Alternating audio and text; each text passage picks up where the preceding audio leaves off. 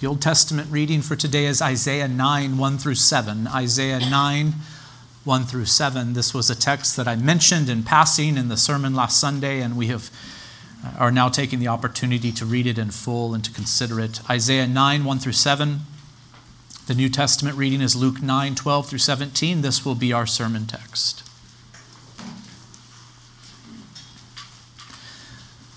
Hear now the reading of God's holy, inspired, inerrant, and infallible word. Isaiah 9 1. But there will be no gloom for her who was in anguish.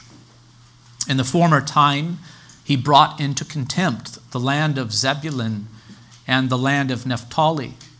But in the latter time, he has made glorious the way of the sea, the land beyond the Jordan, Galilee of the nations. The people who walked in darkness have seen a great light. Those who dwelt in a land of deep darkness, on them a light has shone. You have multiplied the nation, you have increased its joy. They rejoice before you as with joy at the harvest, as they are glad when they divide the spoil. For the yoke of his burden and the staff for his shoulder, the rod of his oppressor, you have broken, as on the day of Midian. For every boot of the trampling warrior in battle tumult and every garment rolled in blood will be burned as fuel for the fire. For to us a child is born, to us a son is given and the government shall be upon his shoulder, and his name shall be called Wonderful Counselor, Mighty God, Everlasting Father, Prince of Peace. Of the increase of his government and of peace there will be no end on the throne of David and over his kingdom to establish it and to uphold it with justice and with righteousness from this time forth and forevermore. The zeal of the Lord of hosts will do this. Let us go now to our sermon text for today, which is Luke 9 12 through 17. Luke 9 12. Now the day began to wear away, and the twelve came to Jesus and said to him, Send the crowd away to go into the surrounding villages and countryside to find lodging and get provisions, for we are here in a desolate place. But he said to them, You give them something to eat. They said, We have no more than five loaves and two fish, unless we are to go and buy food for all these people. For there were about 5,000 men. And he said to his disciples, Have them sit down in groups of about 50 each. And they did so, and had them all sit down. And taking the five loaves and the two fish, he looked up to heaven and said a blessing over them then he broke the loaves and gave it to the disciples to set before the crowd. And they all ate and were satisfied. And what was left over was picked up 12 baskets of broken pieces. This is now the reading of God's holy word. May he add his blessing to the preaching of it this morning. The story we encounter here in Luke 9 12 through 17 is very famous. All four Gospels, Matthew, Mark, Luke, and John, report that Jesus miraculously fed a multitude of 5,000 people. Uh, in fact, there were 5,000 men, so probably more than this. And he did so with only five loaves of bread and two fish. Matthew and Mark also report in their Gospels that Jesus did the same thing with a multitude of 4,000 people on another occasion. You may see Matthew 15 and Mark 8 for an account of this. The question we must ask is what is the meaning of this miracle? What is the meaning of this miracle? No doubt Christ did something very kind for these hungry people when he fed them. No doubt he was moved by compassion to feed this multitude. Matthew and Mark say he had compassion on them. And Luke indicates this too when he says in 9:11 when the crowds learned it they followed Jesus and he welcomed them he welcomed them and spoke to them the kingdom of God and cured those who had need of healing. When the text says that he welcomed them, it indicates uh, that he welcomed them as if guests into his home. He cared for them, he provided for their needs.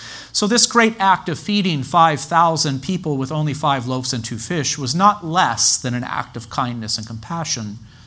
but it was certainly more than this. And I might ask you, have we not learned in our study of Luke's gospel to see the miracles that Christ performed as signs? And have we not also learned that signs are always filled with significance or meaning? Furthermore, we should not forget the question that keeps popping up in Luke's gospel. Over and over again, we hear it, and we have just heard it on the lips of Herod, as recorded in Luke 9 9. Who is this Jesus about whom I hear such things? So, what is the meaning of this miracle that Christ performed? I think it is safe to say that it has something to do with the question that Herod just asked Who is this Jesus about whom I hear such things? The story of the miracle of the feeding of the 5,000 functions as an answer to Herod's question Who is this Jesus? And I have three observations to present to you. Before I present them to you, let me acknowledge that there is now some repetitiveness in my preaching. Who is this Jesus? Is the question that I am continually bringing before you. Why do I bring that question before you? Because it is the question that Luke brings to us over and over again in this portion of his gospel. And you will find that the answers to these questions are, are somewhat repetitive too. We are learning that Jesus is no mere man, but something greater. And indeed, that will be the point that is made today. Uh, but within those main points, we will find some new material in this sermon. Firstly, the first answer we learn to the question, Who is this Jesus? is that Jesus was no ordinary man, but is God Almighty the eternal Son of God incarnate. Just a moment ago, I read Isaiah 9 1 through 7.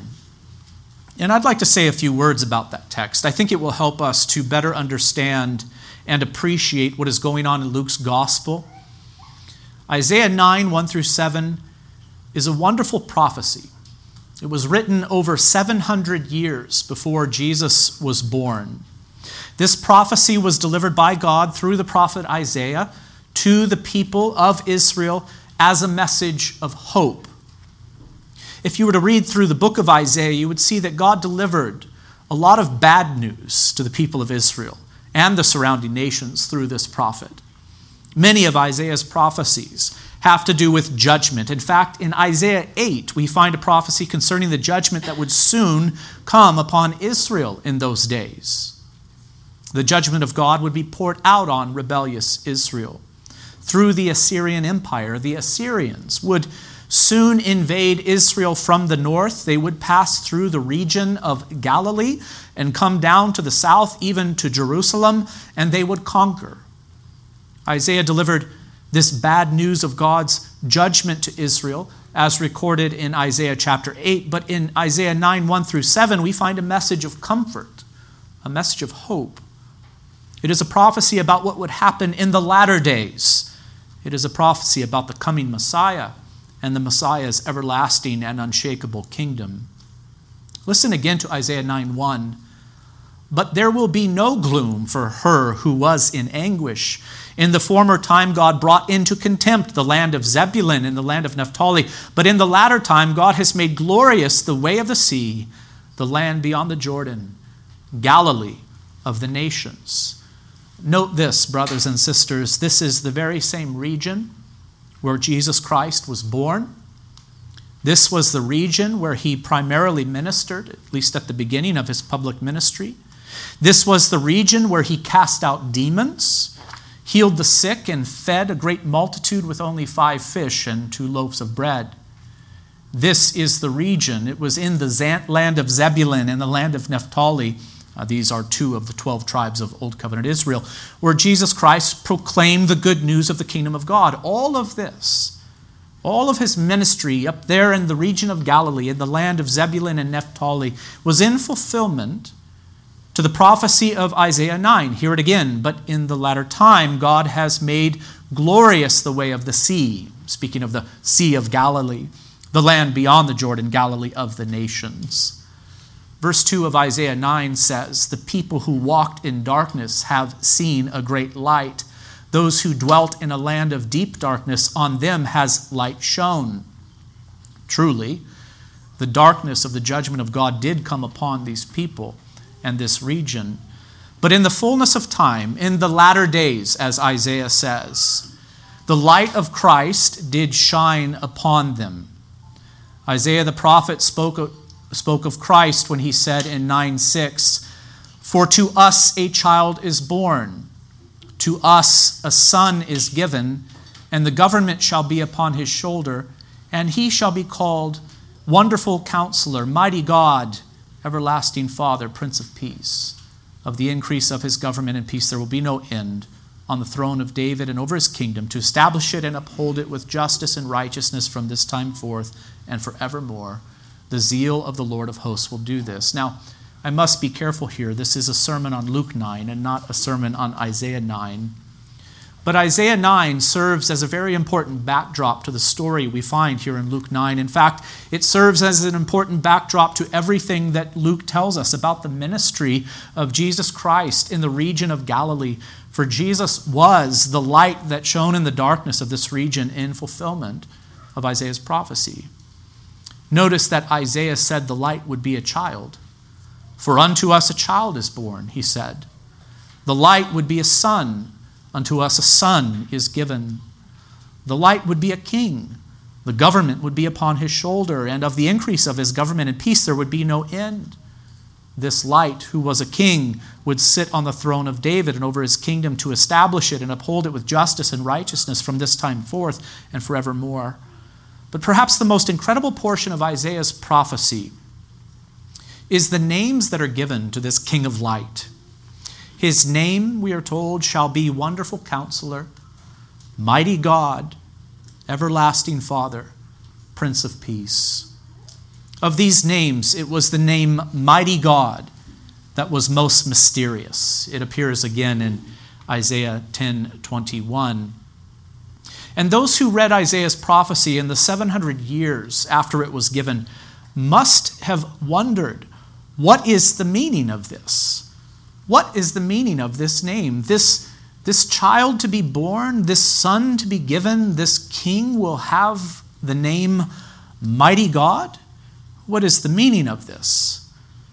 Well, the meaning of this mysterious prophecy became clear once Christ was born, and especially after he lived, died, and rose again. Now we can see clearly that Christ is the eternal Son of God come in the flesh in Christ, the person of the eternal Son of God, the second person of the triune God, the eternal Word of God, however you wish to say it, assumed a human nature. The Messiah is truly human, you see. This has been demonstrated in many ways throughout Luke's gospel. This Jesus has a true human body with all of its typical parts and a true human soul with all of its faculties, mind, will, and affections. But the person of Christ, the person who acts through the human body and soul of Christ, is the person of the eternal Son of God. He is God with us. He is Emmanuel, God with us. He is God Almighty. Do not forget the question that keeps popping up in Luke's gospel Who is this Jesus? Who is he? Herod was perplexed. The people had lots of opinions, but what is the answer that Luke gives us in his gospel?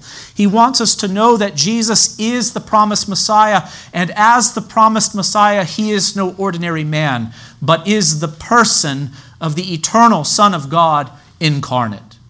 Who is this Jesus? A very short answer to the question is this He is God. He is very God. Luke has taught this throughout his gospel. Firstly, in the birth narrative, he reports that Jesus was born to a virgin. The human nature of Jesus was brought into existence not in the usual way, but as the power of the Most High overshadowed, overshadowed Mary. And the angel Gabriel explained, Therefore, the child to be born will be called Holy, the Son of God. Secondly, we should not forget the testimony of God Himself concerning the identity of Jesus as He spoke from heaven at the time of Jesus' baptism. The Holy Spirit descended on Jesus in bodily form like a dove, and a voice came from heaven You are my beloved Son, with you I am well pleased. Who is Jesus? He is the eternal Son of God incarnate. Thirdly, that Jesus is the Son of God incarnate was demonstrated throughout his earthly ministry through his words and by the mighty deeds he performed. He forgave sins. The scribes and Pharisees were troubled by this. In fact, they were right to ask this question Who can forgive sins but God alone? That's a good question to ask. They were right. God alone can forgive sins. Now, this man is forgiving sins. Who can forgive sins but God alone? Most of them were wrong in their conclusions, however. They considered Jesus to be a man who blasphemed rather than God who justly forgives sins. When Christ healed by his own authority, he showed himself to be no mere man but God. When he cast out demons by his own authority, he showed himself to be God.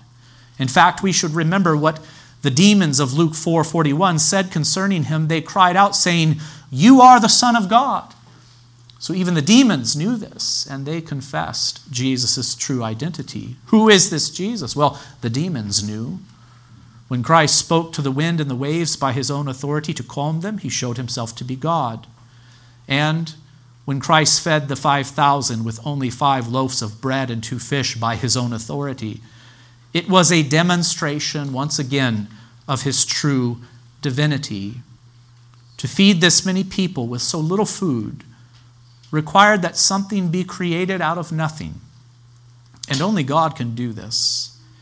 In the beginning, God brought the heavens and earth into existence out of nothing by the word of his power, that is to say, through Christ, the Word. Who is Jesus? I think we can see once again it demonstrated that he was no ordinary man. He is the God man. He is the person of the eternal Word or Son of God incarnate.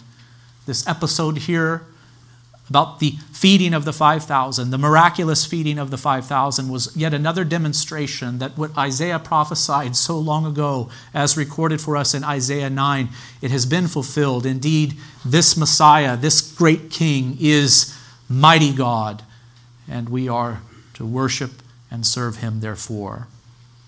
Secondly, the miracle of feeding 5,000 people with only five loaves of bread and two fish does signify that Jesus was in some ways like Moses and the prophets of old, only much greater.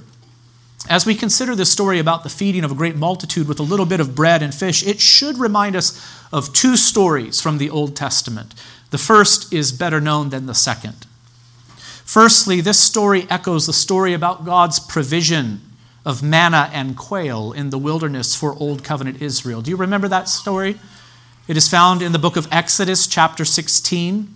Israel was in the wilderness after having been delivered from Egypt, and they were heading towards the promised land. They were in a desolate place, and they were hungry. Exodus 16:2 says, "And the whole congregation of the people of Israel grumbled against Moses and Aaron in the wilderness, and the people of Israel said to them, Would that we have died by the hand of the Lord in the land of Egypt, when we sat by the meat pots and ate bread to the full, for you have brought us out into this wilderness to kill this whole assembly with hunger." And so the Lord provided them with bread from heaven. They called it manna. And not only did the Lord provide them with bread to eat, but also meat Exodus 16:13 says in the evening quail came up and covered the camp and in the morning dew lay around the camp. And when the dew had gone up there was on the face of the wilderness a fine flake-like thing fine as frost on the ground. When the people of Israel saw it they said to one another what is it for they did not know what it was. And Moses said to them it is the bread that the Lord has given you to eat and so, when Christ fed the multitude in the wilderness, it was to remind us of Moses and Israel and of God's provision of bread and meat for them there in that des- desolate place.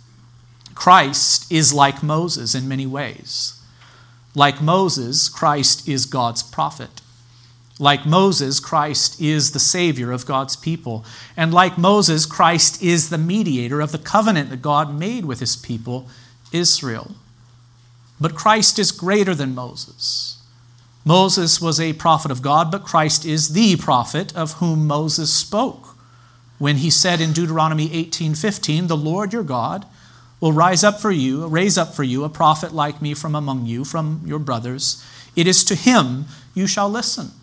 So Moses spoke of a future prophet that would arise, who would, who would need to be honored, who would need to be listened to. Christ is that prophet. Furthermore, Moses was a great Savior. God delivered Israel from bondage to Egypt through him. But Christ is greater.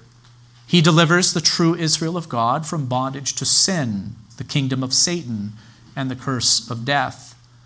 And lastly, Moses was the great mediator of the old covenant, but Christ is the mediator of the new covenant, which is far superior. As the writer of Hebrews says, Christ has obtained a ministry that is as much more excellent than the old as the covenant he mediates is better, since it is enacted on better promises. So, the book of Hebrews is very much about this theme, comparing and contrasting Moses with Christ and the old covenant with the new.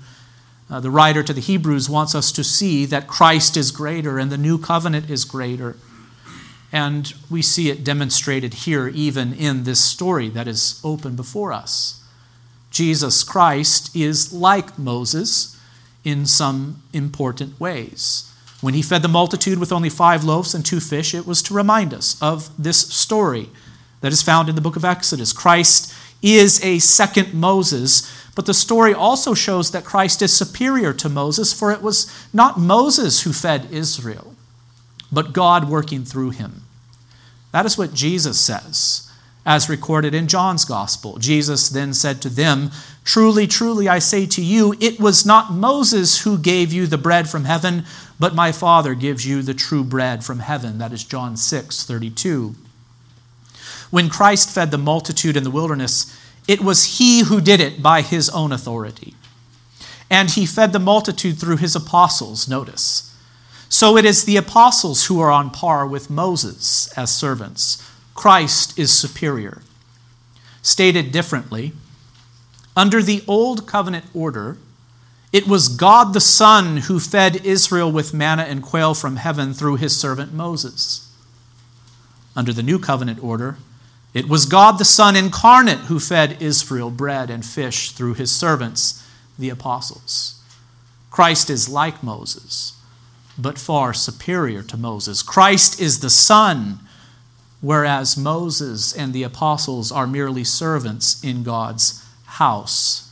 You may see Hebrews 3 5 through 6 for more teaching on this. Who is Jesus? Who is he? He is no ordinary man. He is the eternal Son of God incarnate. He is the person of the eternal Son of God incarnate. Furthermore, he is like Moses, the mediator of the old covenant, only much greater. The second and lesser known Old Testament story to remember when considering the story of the feeding of the 5,000 in the wilderness is the story of the feeding of many prophets in the days of Elisha with only a little bit of food. Uh, this story isn't so well known. It's found in 2 Kings 4 42 through 44. I want you to listen to it now. Uh, to give you a bit of a backdrop, there was a great famine in the land. Food was very scarce. And now I quote, a man came from Baal Shilashah, I think is how you say it, bringing the man of God, Elisha, bread of the first fruits, 20 loaves of barley, and fresh ears of grain in, its, in his sack. And Elisha said, Give to the men that they may eat. But his servant said, How can I set this bread before a hundred men? So he repeated, Give to them the men that they may eat. For thus says the Lord, they shall eat and have some left. So he set it before them, and they ate and had some left, according to the word of the Lord. We see here in Luke 9 a very similar story.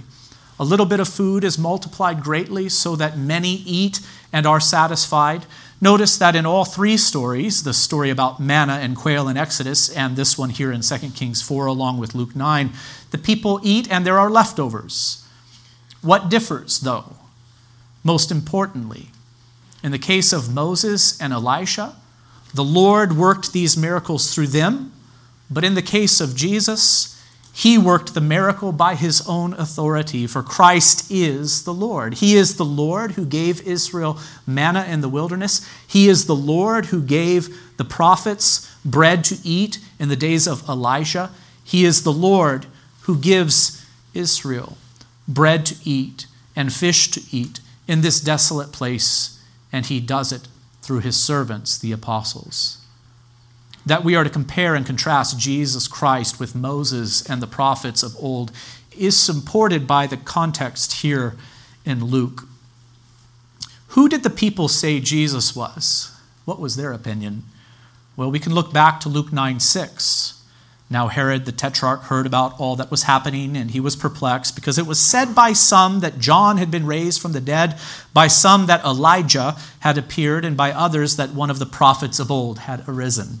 Who is this Jesus? Well, maybe it's John come back from the dead, maybe it's one of the prophets of old, uh, Elijah, or some other who has arisen. And look forward again, uh, look forward rather, uh, to Luke 9 uh, 18 through 20 this is where Jesus speaks to his disciples and he asks them, Who do the crowd say that I am? And they answered, John the Baptist, but others say Elijah, and others that one of the prophets of old had arisen. But he said to them, But who do you say that I am? And Peter gives the right answer. You are the Christ of God, Peter says. You are the Christ of God. Look forward again one more time to Luke 9:28. Now, about 8 days after these sayings, he took with him Peter and John and James and went up on the mountain to pray, and as he was praying, the appearance of his face was altered, and his clothing became dazzling white, and behold, two men were talking with him. Who were the two men talking with Jesus? Moses and Elijah, who appeared in glory and spoke of his departure which he was about to accomplish at Jerusalem. So I am saying that this is the proper interpretation, brothers and sisters, of this feeding of the 5,000 with only a few loaves of bread and a few fish. Uh, what is the meaning of this miracle? Well, it signals that this Jesus is no mere man, but is God Himself, the one who has the ability to bring something out of nothing. More than that, it's, it, it is intended to prompt us to compare Jesus with Moses and this story about the prophet Elisha of old, and to see that there are similarities, but there are some very important differences. Uh, Christ is not on par with them, but he is the very Lord who, who gave bread to his people through them in the days of old. Now, this Lord is the Lord incarnate, and he is giving bread to his people, to his followers, through his servants, the apostles. This section of Luke's gospel is all about the question who is Jesus? Maybe you grow frustrated with the repetition. You've said this before, Pastor. Who is Jesus? God incarnate, one greater than the prophets of old, etc. I can't say anything else to you but this because this is the meaning of the text, friends. We need to know who Jesus is. This is the question that Luke is posing. This is the question that Luke is answering. The answer that is consistently given is that he is the Messiah, the eternal Son of God incarnate, one who is like Moses and the prophets of old, but far greater. He is the Savior that was promised, the only mediator between God and man, the mediator of a covenant, much better than the old, for it is a covenant enacted on better promises. The third and final observation I have for you is this the miracle of feeding 5,000 people with only five loaves of bread and two fish does signify that Jesus is the King of God's eternal kingdom, the commander of God's army. Notice that Christ performed this miracle while speaking to the multitudes about the kingdom of God. That is what Luke 9:11 says. When the crowds learned it, they followed Jesus and he welcomed them and spoke to them of the kingdom of God and cured those who had need of healing. So all of these miracles were performed while Jesus is preaching about the kingdom of God. He is the king of this kingdom. And as king, Notice that he calls his people to himself by his word. As king, he orders and commands his people. Christ commanded that the people be grouped into fifties, as if companies within his army and under his command. As king, Christ provides for the needs of his people. Physically, we see him feed them bread and fish so that they had no lack. They ate until they were satisfied, and they had 12 large baskets left over. Spiritually, though, Christ gives himself for his people, the bread of his body. His body was broken for us, his blood shed for us for the forgiveness of sins. I think it is worth noting here that John, in his gospel, records the teaching that Jesus delivered on the day following this event the feeding of the 5,000. Here is what Jesus said to the crowds on the day after, according to John's Gospel. Truly, truly, I say to you, it was not Moses who gave you the bread from heaven, but my Father gives you the true bread from heaven. He's here speaking of himself, as becomes plain. I quote again For the bread of God is he who comes down from heaven and gives life to the world. They said to him, Sir, give us this bread always. Jesus said to them, I am the bread of life. Whoever comes to me shall not hunger, and whoever believes in me shall never thirst. But I said to you that I said to you that you have seen me and yet do not believe. All that the Father gives me will come to me, and whoever comes to me I will never cast out. Again, that is John 6, 32 through 37. So the giving of the bread in the wilderness. Yes, Christ met the physical needs of his people there. But the bread did signify Christ giving his life for those given to him by the Father. The bread did signify the giving of his own self, the giving of his own self, his broken body, and his shed blood for the forgiveness of sins. Notice how the bread, which Christ signified, which signified Christ's broken body, was distributed to this multitude. Notice how this bread was distributed to this multitude. It was distributed not by Christ himself, but through his apostles to the hundred groups or more of 50. This signifies how Christ would administrate his kingdom in the future. Christ's kingdom would be furthered and his people fed through the ministry of the apostles, and after them, through ministers of the word, pastors and teachers. Ministers of the word if they are to be faithful ministers, must give the people of God Christ. They must give the people Christ. They must, must preach the gospel of Jesus Christ. They must faithfully administer the Lord's Supper, wherein Christ is offered to God's people in a sacramental way. When Christ fed the multitude in the wilderness through his apostles, it was a kind of foreshadowing or picture of what was to come. Soon the apostles would offer Christ to the world through their preaching. And they too would administer the sacrament of the Lord's Supper. And so we as ministers must be found faithful. And what does it mean to be faithful as a minister? We must faithfully minister the Word of God, the Word of Christ. We must, must preach Christ crucified and risen, and the fact that there is life found through faith in Him. Brothers and sisters, by way of conclusion, I simply say this to you what a Savior we have. What a marvelous Savior we have. Who is Jesus? Who is He? Jesus is greater than Moses and the prophets. More than this, Jesus is God. It was the person of the eternal Son, the second person of the triune God who was born into this world through the human nature he assumed. Think about that. What a Savior we have. It was the person of the eternal Son of God who lived for us, who kept God's law for us, who served us and suffered for us and in our place. And here is a most mysterious thing it was the person of the eternal Son of God who bled for us died for us, and rose again for us through the human nature he assumed. It is a great mystery, but it is something for us to contemplate. What a Savior we have! This Jesus, the eternal Son of God incarnate, accomplished our salvation in this way so that he might bring us to the Father and to glory. What a Savior we have. And my question for you is very simple Do you know him? Do you trust him? Do you worship and serve him? I pray it is so. Would you bow with me for a word of prayer?